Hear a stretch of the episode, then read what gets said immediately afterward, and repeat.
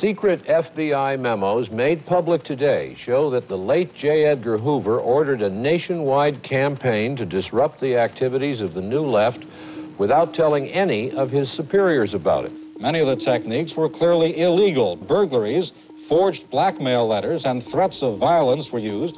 The FBI at one time sought to blackmail the late Martin Luther King into committing suicide. That was just some of the coverage that flowed from one of the most extraordinary burglaries in American history the break in of a small FBI office outside Philadelphia on the evening of March 8, 1971, 50 years ago this Monday.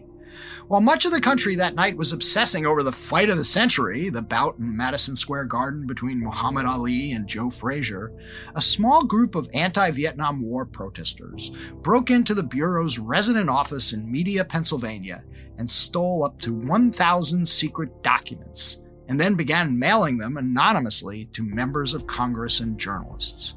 Director J. Edgar Hoover was enraged, and he had good reason to be worried the documents expose shocking abuses of surveillance of left wing protesters and student groups, and of directors for every FBI field office to create so called racial squads charged with recruiting informants inside minority communities. And it also contained the first clues to the existence of COINTELPRO, the secret FBI program to harass and intimidate civil rights leaders, including Martin Luther King. We'll talk to the first reporter to receive and then write about the stolen FBI documents, Betty Medsger, and then to one of the burglars who broke into the office, Keith Forsyth. This is the first of two episodes of Skullduggery's Buried Treasure that will explore the history of FBI abuses that have new resonance today. I do solemnly swear that I will faithfully execute the office of President of the United States and will, to the best of my ability, preserve, protect, and defend the Constitution of the United States. So help me God. So help me God. So help me God. So help me God. So help me God. So help me God. I'm Michael Isikoff, Chief Investigative Correspondent for Yahoo News. And I'm Dan Klaidman, Editor in Chief of Yahoo News. So, everybody in the world knows the story of the Watergate break in in 1972 that ultimately led to the resignation of Richard Nixon.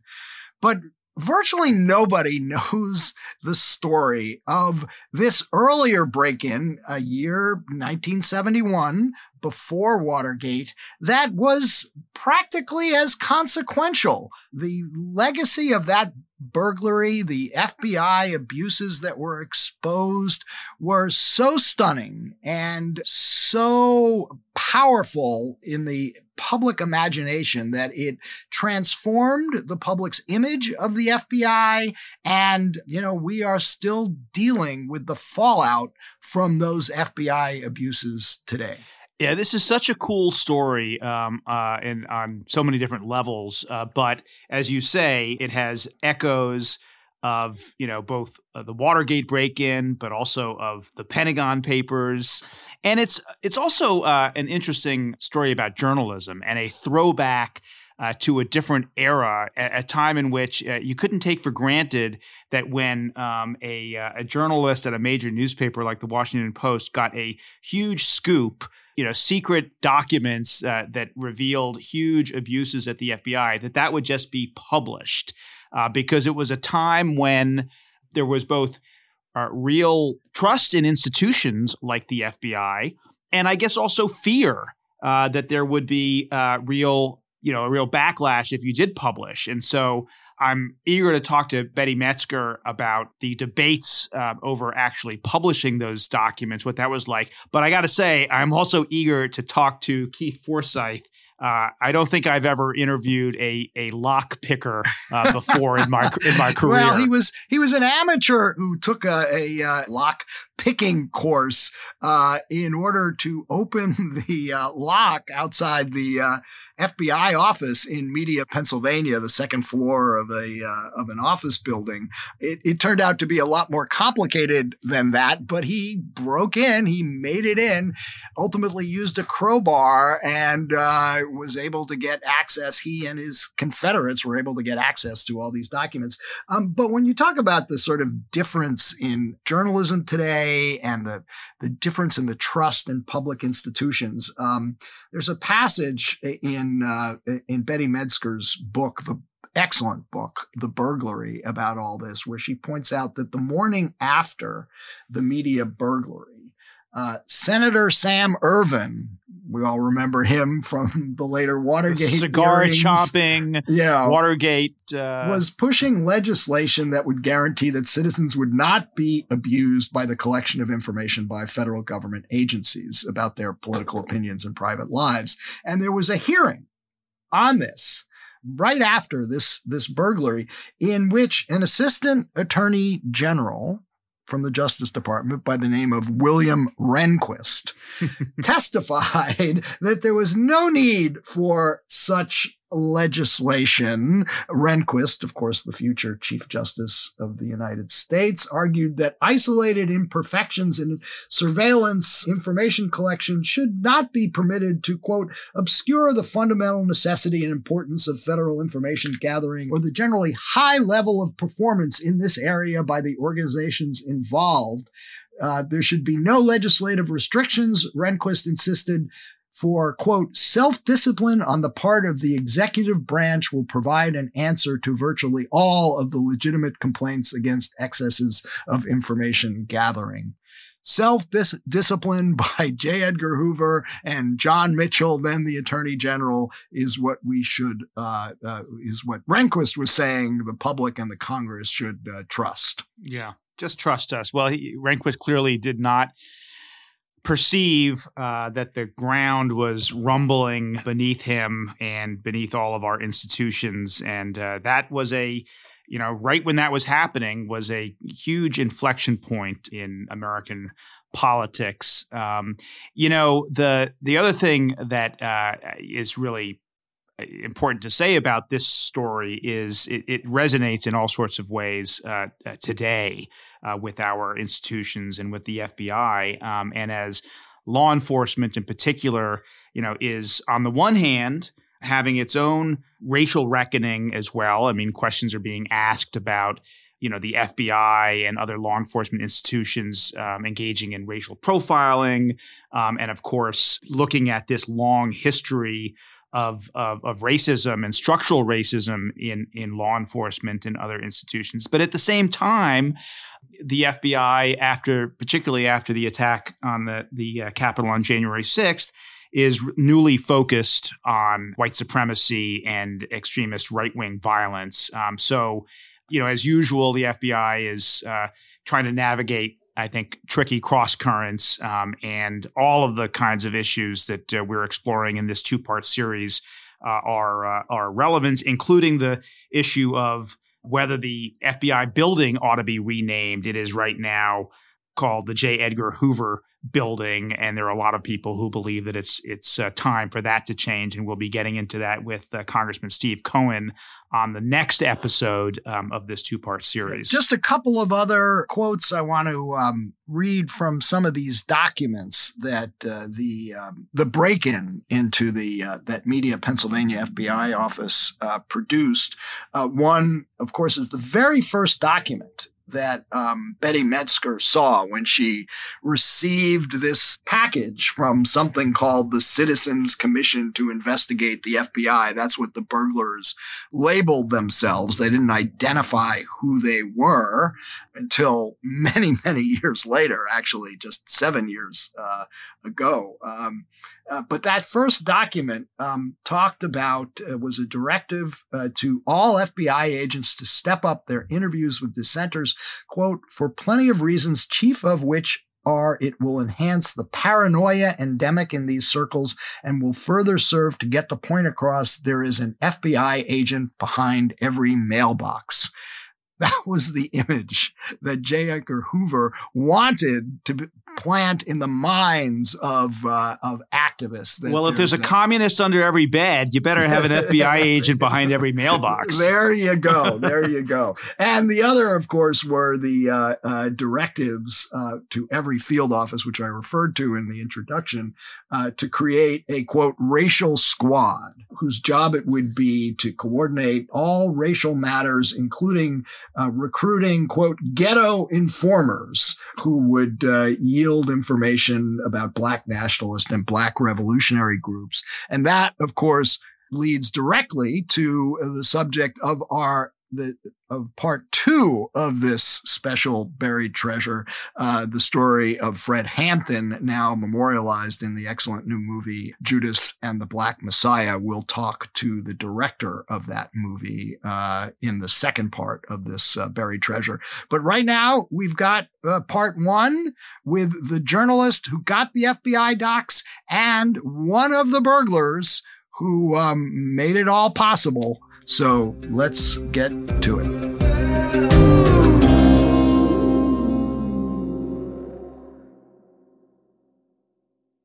All right, we are now joined by Betty Medsger, author of The Burglary and the first reporter to receive and write about the FBI documents that were stolen from the uh, office in Media, Pennsylvania, and Keith Forsyth, who was one of the burglars who broke into the FBI office.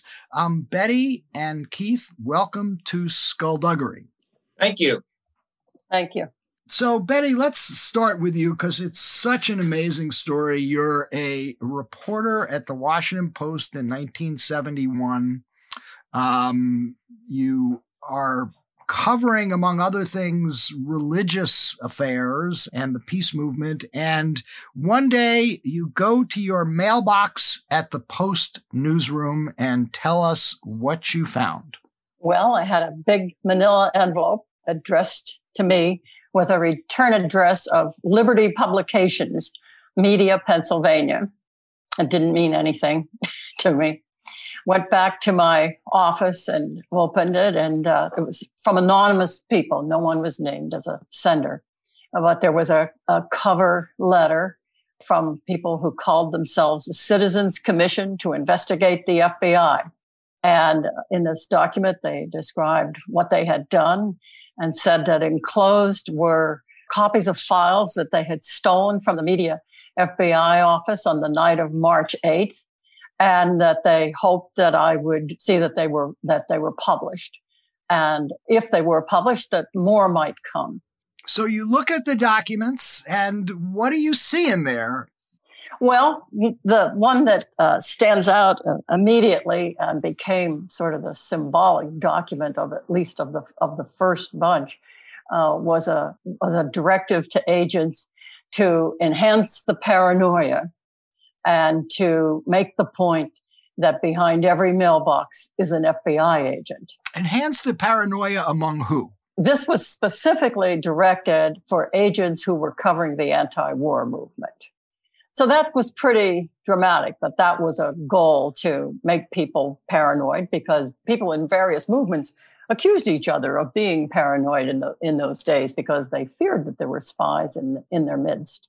The other thing that, that stood out uh, were documents that described the massive surveillance of, of Black people that was taking place. I mean, truly Stasi like, which is what the reaction eventually was when these files became publicly known, that it looked like the, at least in regard to Black Americans, as though the FBI was acting like the secret police of East Germany, which was very well known and much dreaded at that time just these two extreme things. That's the document uh, trying to inspire paranoia and the Stasi-like uh, coverage of Black Americans made me think as I as I looked through the files initially that maybe this was a hoax. But as I kept reading, I saw familiar names from Philadelphia, people who were under surveillance, including Muhammad Kenyatta, a leader in the Black community there, and also Paul Washington, the pastor of a famous church in Philadelphia. Right. So I began to think, well, maybe they are real. What did you do to Betty to, to try to authenticate uh, the documents? Well, I mean, that was the first thing that had to be done. that we, we couldn't move forward until we knew they were authentic. So I went out into the newsroom at that point and went to the national desk. And as it turned out, they had just received a call from Ken Clawson, the reporter who covered the Justice Department and therefore the FBI. And he had called to ask if anybody at the Post had received these stolen files. And the reason he could ask that question was that the other, uh, let's see, two journalists, other two journalists, and uh, the other four people, two members of Congress and two journalists, who had received them had turned them into the FBI the previous day. And so the FBI knew which files had been sent out. They had told Ken about that. So the national desk got me to describe the files I had to Ken. He went to the FBI and said, okay, somebody at the post has received, here's what they've received. And they said, yes, those are copies of the stolen media file. Small irony here. I'd like to point out that very same Ken Clawson then leaves the post yes. to become the communications director for Richard Nixon's White House, all during Watergate. He was uh, the chief flack for uh, Richard Nixon, but he's the guy who authenticated these documents for you. That's right. And that's why he shares the byline on the on the first story that day. Yeah. So it turned out that the FBI thought that because they confirmed the document, the authenticity of the documents, that we therefore would not publish the contents. Uh, and that may seem strange by today's standards, but this was really the beginning of the culture of absolute secrecy regarding intelligence agency changing. I mean, up until this time, it was pretty much assumed by everybody Congress, attorney generals, but also journalists, that intelligence agencies could keep their secrets. They were not held accountable the way other government agencies were. So they made that assumption. And then uh, when they found out we were considering publishing, sort of all hell broke loose. So, Keith, I'd like to bring you into it because uh, clearly, uh, as Betty uh, is just outlined, this was a, a quite a consequential uh, series of documents she received, and she couldn't have received them without the work that you and your fellow band of burglars did uh, back then. So, tell us how you came to be a part of this burglary, what your role was, and a little about what happened on the evening of March 8th, 1971. So the way I, I came to be a part of it was um, I knew Bill Davidon through what was referred to as the Catholic left. Bill Davidon was one of the local Philadelphia area leaders of the peace movement. And he was also a professor at uh, Haverford College he was one of the main people, you know, that kept things moving forward in the peace movement in the Philadelphia area. I met him through the so-called Catholic left, which I always think is funny because neither Bill nor I were Catholic. But anyway, this was the group of loosely organized group of people, mostly on the East Coast. The most famous members being the Berrigan brothers, who were breaking into draft boards and stealing records. And Bill and I were both involved in that activity, and that's how I met Bill and he approached me one day and uh, wanted to uh, see if I was interested in a new idea he was working on. And his new idea was to break into an FBI office and steal the files and send them to the newspapers so that, you know, the public at large would know what those of us who were active in the movement already knew, which was that the FBI was doing a lot of stuff they shouldn't have been doing to spy on and suppress legitimate First Amendment activity. So just uh, uh, just to set the stage here a little bit, at the time, if I recall correctly, you were like driving a cab, right? Yes. And here, this sort of you know anti-war activist comes to you and says, "I want you to help me break into an FBI office." What goes through your mind? you know, it's it's a little hard to reconstruct after all these years, but um, I I think it's fair to say that uh, my mind was a little blown at the beginning. Uh, certainly wouldn't have been something I would have thought of on my own um, as being feasible. But of course, you know, the idea of uh, you know of exposing this, uh, you know, the way police power was being used against all of the movements for change was, you know, like, yeah, that's awesome. Is this really even possible? As it turned out, Bill was right. It was possible. So you didn't. So Keith, you didn't have any um, ethical qualms about this. You believe oh, uh, no. that yeah, there was just no right. You believe that that there was a a, a higher cause here.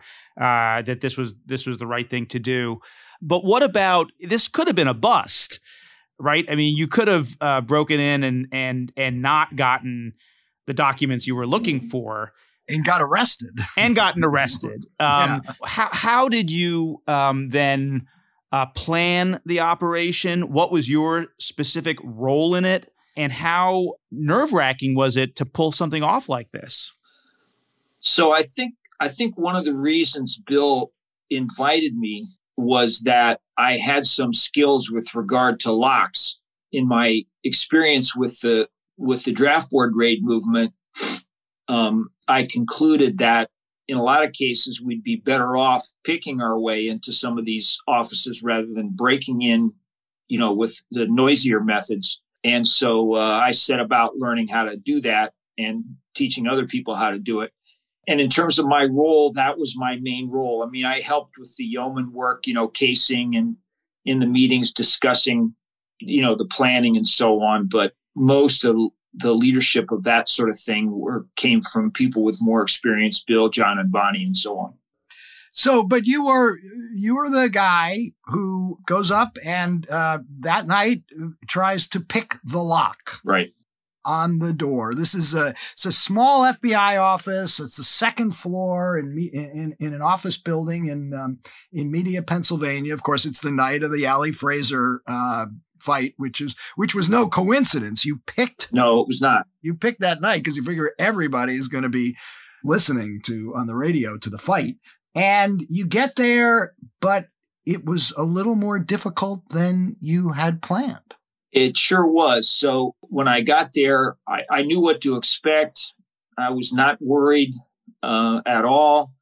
I go up to the door, and instead of one lock on the door, there's now two locks on the door, and one of them is a uh, uh, is a lock that's a completely different design than the one on your front door, and is a much higher security lock, and you can't pick with the kind of tools that I had with me. So both Bonnie and I had she'd cased the inside and I'd cased the outside pretty recently, and uh, that lock was not there. So that really threw me off. Uh, it was like, did I miss this somehow? Which really upset me, or uh, how did it magically get here? So anyway, to make a long story short, that door was out for that night. There was no way to to get through it quietly. So as Betty describes quite well in her book, I was really flustered, didn't know what to do, went back to the motel room. We had a an extensive conversation and somebody, I believe Bonnie, I won't swear to that, suggested, well, what about the other door that has the, the cabinets in front of it? And we're like, oh yeah, the other door. So I went back and the other door only had one regular lock on it. So that was no problem. I got through that lock in no time. Unfortunately, there was also a deadbolt on the door so that's where the Ali Frazier fight also came in handy. You're going to make noise when you break a deadbolt off. There's no way around it. So the building uh, superintendent lived in the apartment right under my feet, and I could hear uh, the radio. So I waited for that to kind of swell and broke through the deadbolt, and then the door moved about an inch and ran into the cabinet. So the cabinet was massive, and I could tell how heavy it was so again, uh, I couldn't move it with the tools I had. I went back out to the car, got the jack post out of the trunk, and used that as a lever to slide it across the carpeted floor a little bit at a time. So that was that was a little more nerve wracking than I planned. I, I got to ask. Uh, so in 1971, uh, the FBI, the premier uh, federal law enforcement agency and domestic intelligence agency in the United States, doesn't have an alarm system. I mean, come on, they don't need an alarm system. What criminals are going to break into an FBI office? They'd have to be nuts. Well, can I interrupt here? Please do. They had tried to have an alarm system. The previous September, uh, the head of, the, of that office had asked headquarters for an alarm system and also for a very large safe for their most important files. And the person in charge of making that decision at headquarters was none other than Mark Felt. I love it. Oh my future God. deep throat. Deep throat. And Mark Felt said no to both of those requests. And uh, correct me, Keith, if, if I'm wrong here, but I think that if you had discovered, especially like if Bonnie had gone in and discovered that there was a uh, very well installed alarm system, it might have made a huge difference in whether or not you would have even decided to go in. It would have been much harder, that's for sure. The lines to Watergate from this story are so delicious from Mark Felt and Ken Clawson. So, um, we know from FBI documents and from Betty's excellent book that uh, J. Edgar Hoover was enraged about this and launched a nationwide investigation to find the burglars who broke in and stole these secret FBI documents. Keith, you said you had no ethical qualms about doing this. I want to play you a clip from an interview I did seven years ago when I was at NBC when I did a piece on um, uh, on this with Patrick Kelly, who was one of the FBI agents in charge of the investigation. Here's what he had to say about what you did. The statute of limitations has long expired, but Patrick Kelly, the ex agent who investigated the case back then, says that the theft remains inexcusable. They're rationalizing a criminal act. I don't believe such people have the right to take upon themselves and make decisions. Um, Keith, your reaction? Yeah, I've heard it all before. You know, a couple things. One is, first of all, what they were doing was literally against the law. They were using their power to persecute and intimidate people who were doing things that are protected by the First Amendment to the Constitution. That was not legal or ethical or moral, and it's contrary to what democracy is all about. Uh, they were spending about half their energy on political surveillance 99% of which was on people who weren't doing anything even nominally criminal. You know, if they had been investigating us, the Catholic left, I would have less quarrel with that because after all, we were breaking the law. But what they were doing was wrong, and Congress made it even more wrong after they found out about it. So that's the first thing. The second thing is if breaking the law is so sacrosanct, would Mr. Kelly then turn in his Jewish neighbors if he lived in Germany in 1938? Is that is that what he would do? Uh, or send back fugitive slaves from Pennsylvania back to the South and after the Fugitive Slave Act was passed? Of course, we need laws to have a civilized society. I get that. But those laws don't always work and they're not always right. And when they're egregiously and obviously wrong, then it's your duty to break them. And so I have zero respect for that simplistic idea that, you know, whatever the law says always goes. Yeah. That's ridiculous. Now you you um and and and the other uh, burglars made the decision to stay anonymous uh, after the burglary, um, and you even went so far as I think not to really communicate with each other for some period of time. And I guess you came out only after the statute of limitations had expired. Is that right? It was long after that. Long after that, we came out after after Betty uh, asked us to. So why why did you choose to stay anonymous? I mean, presumably you didn't want to be prosecuted uh, for these crimes, but it would have been an opportunity to uh, stand up for your principles, but you chose not to. Um, so what was your what was your rationale for staying anonymous all those years? I mean, my personal rationale, you know, 80% of it was because I didn't want to spend the next 30 years in a federal prison. Um, uh, Not a bad that's, reason. That's a re- pretty good reason. Yep. I, I, stand by that decision, and the the uh, option of moving to Moscow was not available to me at the time. So. and the other twenty percent was, you know, most of the press at that time was not the Washington Post. Not that the Washington Post was perfect, but most of the press were shills for whatever the government said.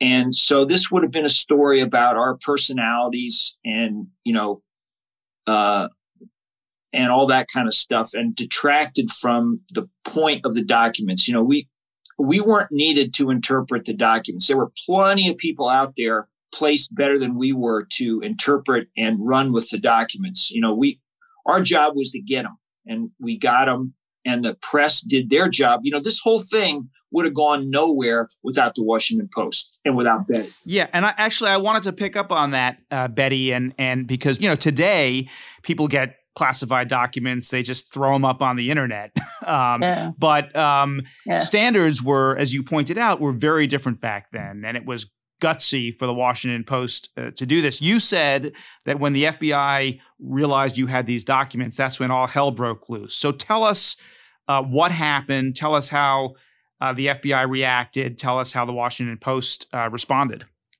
well when i say all hell broke loose I'm, I'm really referring to Attorney General John Mitchell and what he did that day. Uh, you may remember that he was involved in Watergate and went to prison for his role in Watergate just a few years later.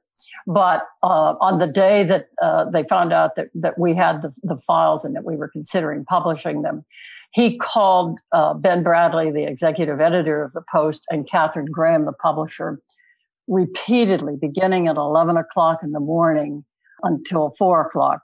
And he was demanding that they suppress the story.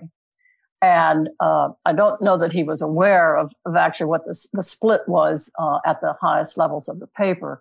Bradlee uh, was strongly supporting publication, but Katharine Graham and the in house counsel were against publication. So that's why it was a it was a struggle that took um, a lot of convincing from Bradlee the fact that they were stolen and sent to us by the unknown burglars was also a factor in her thinking. Fortunately, uh, Bradlee took the position, uh, which which I felt too, that we had confirmed their authenticity. They were about something extremely important to Americans. It had to do with the basic right to dissent, and later on we would find out it had to do with much more. But that therefore they would be published, and it didn't matter uh, that they had been stolen or that who our who our sources were or the fact that we didn't know our sources. This was like a preview of a debate they would have within the Post newsroom not too long afterwards. Three months Several later. months afterwards yeah. about, about, the, the Pentagon, Pentagon, Papers. Pentagon Papers. Right. This was three Same months before debate. the Pentagon Papers. Yes. I like I think of it as maybe a dress rehearsal for Katharine decisions that she had to then uh, make later. But what at four o'clock, I think Mitchell realized that he wasn't succeeding at the post, and he put out a, a, a bulletin through the wire services demanding that anyone who had files or copies of these files not publish them, not make them known, and return them to the FBI immediately. So there was added pressure at, at that point. And when I left, I was not engaged in these arguments, I was off at my desk just writing, calling people in Philadelphia who were in the files, gathering information. And then I submitted my story at six o'clock and uh, when I was ready to leave. And I learned then for the first time that there was some doubt as to whether or not they would be published. Uh, and I was very surprised at that. So how things played out was that the arguments continued. And by 10 o'clock, which was at, at that time, I think that was the last uh, time by which you could make a decision to publish or not publish. And by 10 o'clock, Katharine did make the decision to publish, and it was on the front page the next day. You made the late city edition. right, right, right. Uh, and, you know, a couple of little, uh, you know, interesting details. Uh, you weren't the first person to get these documents. They were sent to members, a couple of members of Congress who were known to be very critical of the FBI, starting with Senator George McGovern and then uh, Congressman Mitchell, an African American uh, congressman from Baltimore. And both of them returned the documents to the FBI because they did not want to take possession of stolen material. And criticized the burglars. Yeah. And criticized the burglars. That was not anything you considered doing? No. Um, and we I, actually I didn't really know what had transpired with the journal. I guess we knew what that the that the members of Congress had given them back and then publicly criticized the, the burglars for what they had done. I didn't realize until many years later when I was working on my book and reading the 38,000 and some pages of the of the FBI's in, investigation of, of burglary. I didn't realize then what had happened at the New York Times and LA Times, where two uh, journalists had received the files. Jack Nelson of the LA Times and Tom Wicker of the New York Times. Right. Very different things happened at each paper. And each of those stories of, of what happened is important to help, helping understand the atmosphere at the time regarding uh, how the FBI was, was treated. At the LA Times, the burglars had, had addressed the envelope to Jack Nelson. And Jack Nelson was a great investigative reporter. And he was probably one of about two journalists in the country who had done any serious investigation of, of Hoover. And about two years earlier, he had done, uh, along with another journalist named Jack Bass, um, a story of, about the FBI and their involvement in the Orangeburg massacre in the South. And that hadn't happened before. Hoover was just enraged that someone would have any questions about his agents and think that they had done something inappropriate. And as I said, it was two years earlier. So for that full two year period, by the time the FBI documents arrived, Hoover had been involved in this campaign to get Jack fired. It involved Hoover personally going to LA to visit the publisher to try to convince him he should be fired. It involved uh, getting in touch with the bureau chief in Washington, where Jack was located, convincing him, and they stood by Jack and they did not fire him. However, they convinced somebody in the Washington bureau, a sub editor, to watch Jack's mail and I know this from, again, from reading the FBI's investigation and their description of what happened. And that man opened the envelope that was addressed to Jack, the same stuff I got, saw what it was, and immediately called the FBI and then went to the FBI and turned them in. When I told Jack about this in the early 1990s, as I learned about it in the files, I mean, Jack was as angry as if it had just happened that morning. So the FBI had a spy inside the LA Times Washington watching Jack Bureau. Nelson. In one of the documents that you got, there was this cryptic reference in a routing slip to something uh, called COINTELPRO. You didn't know what it was, but it raised a lot of eyebrows among a lot of people. Not yet. I mean, the eyebrows that were raised when it first came out were inside the FBI that one file of a mere cover sheet that had COINTELPRO in big block letters in the top right hand corner, despite the fact that its content was not news. That file was the single most important file that they removed from media. And what was happening inside the FBI, and again, I know this from reading the investigation, was that Hoover and other high officials had been waiting desperately. They, he had assumed that they'd be arrested immediately and the documents secured. And when that didn't happen, tensions kept getting higher and higher because they were very concerned about what might be released at any time by the burglars. But they were most concerned about whether COINTELPRO would be revealed. And when I got that cover uh, sheet, I mentioned what it was attached to, and that was somewhat newsworthy. But I didn't use the term COINTELPRO, but as I read in the investigation, they knew from reading my story that day that I had the COINTELPRO cover sheet. And that caused a great many things to happen. Because COINTELPRO was the most secret and controversial program that J. Edgar Hoover ever launched. And it was designed not just to surveil activists, uh, but to disrupt them, intimidate destroy. them, and and destroy their reputations. Yeah. COINTELPRO was the most important revelations. And these were programs that ranged from crude uh, to cruel to violent and even murderous, as we learned from Judas and the Black Messiah, but uh, many instances they were intended to disrupt and destroy individuals and organizations. An overwhelming majority of the damage was done to Black people and Black organizations in those programs and in everything else that Hoover did. I have one final question for Keith, which is uh, what you did and and what Betty did by exposing these documents was in part, you know, what led years later to the uh, to congressional hearings, to the church committee hearings, um, and to reforms um, at the FBI and the intelligence community more more generally. After all these years, do you think that today the kind of break-in that you and your fellow uh, burglars did uh, are still necessary and justified, even if they are d- uh, digital break-ins as opposed to physical break-ins?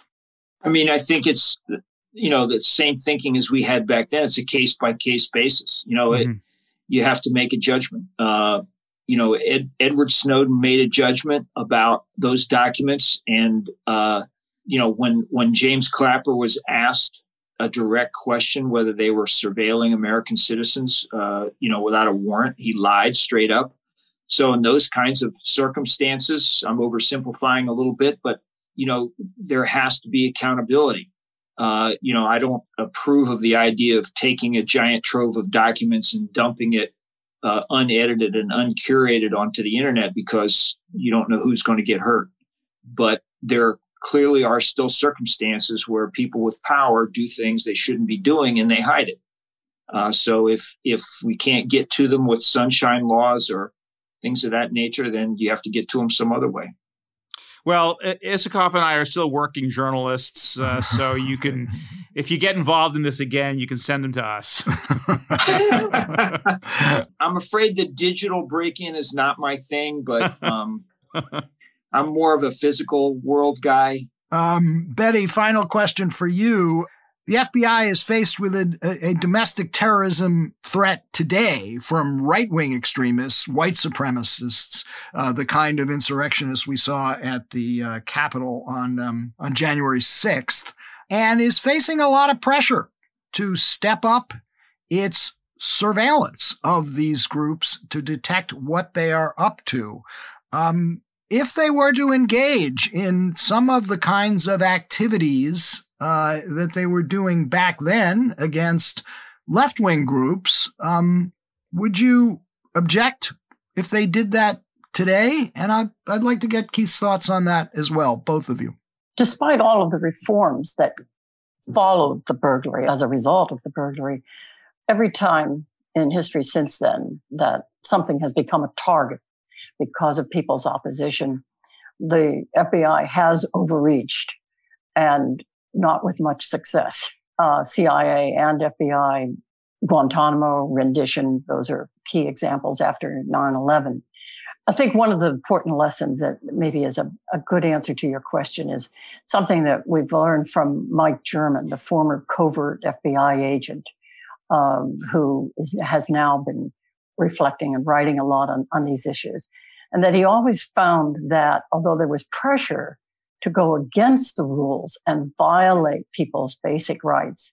He found as a covert agent, he got much more information and much more helpful information that led to convictions and to this and to stopping of crime than the people who were overreaching did. And I'm, by the way, I think this is one of the most important things to understand is that all of this that the FBI was doing it was all illegal. And none of it, there's a historian, a wonderful historian, Athan Theoharis, who has studied the FBI his entire career as a scholar. And one of the conclusions that he reached was that not a single crime was ever stopped as a result of all of the massive surveillance and crimes against people that took place. No one was arrested law enforcement itself was damaged. The FBI was not engaging in law enforcement as it did this damage. Keith, if the FBI were to use informants and conduct surveillance against white supremacists and militia groups today to counter the domestic terrorism threat, would you have a problem with that? My thing is that we we have a we have protections in our constitution for citizens and we have procedures that law enforcement has to follow uh, you know probable cause et cetera et cetera. Working within those restrictions we are able to investigate and sometimes stop sometimes not stop but prosecute crimes after they happen. And that's the way it should be handled no matter who it is.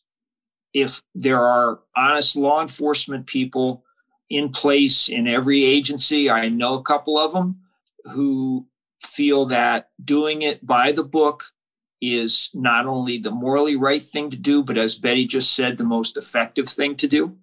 Uh, my understanding is there was pressure from above to get FBI agents who were investigating the possibility of right wing terrorism to shift their focus over to left wing uh, uh, people instead of right wing people. Well, look, uh, those restrictions that you referred to uh, are in place uh, to a great degree because of what you did back in 1971 in breaking into that FBI office, and Betty, what you did in publicizing what the FBI was doing. It's uh, an important, ongoing debate, but you both played a role, so I want to thank you for joining us. Thank you. You're welcome. Thanks Thank you. you.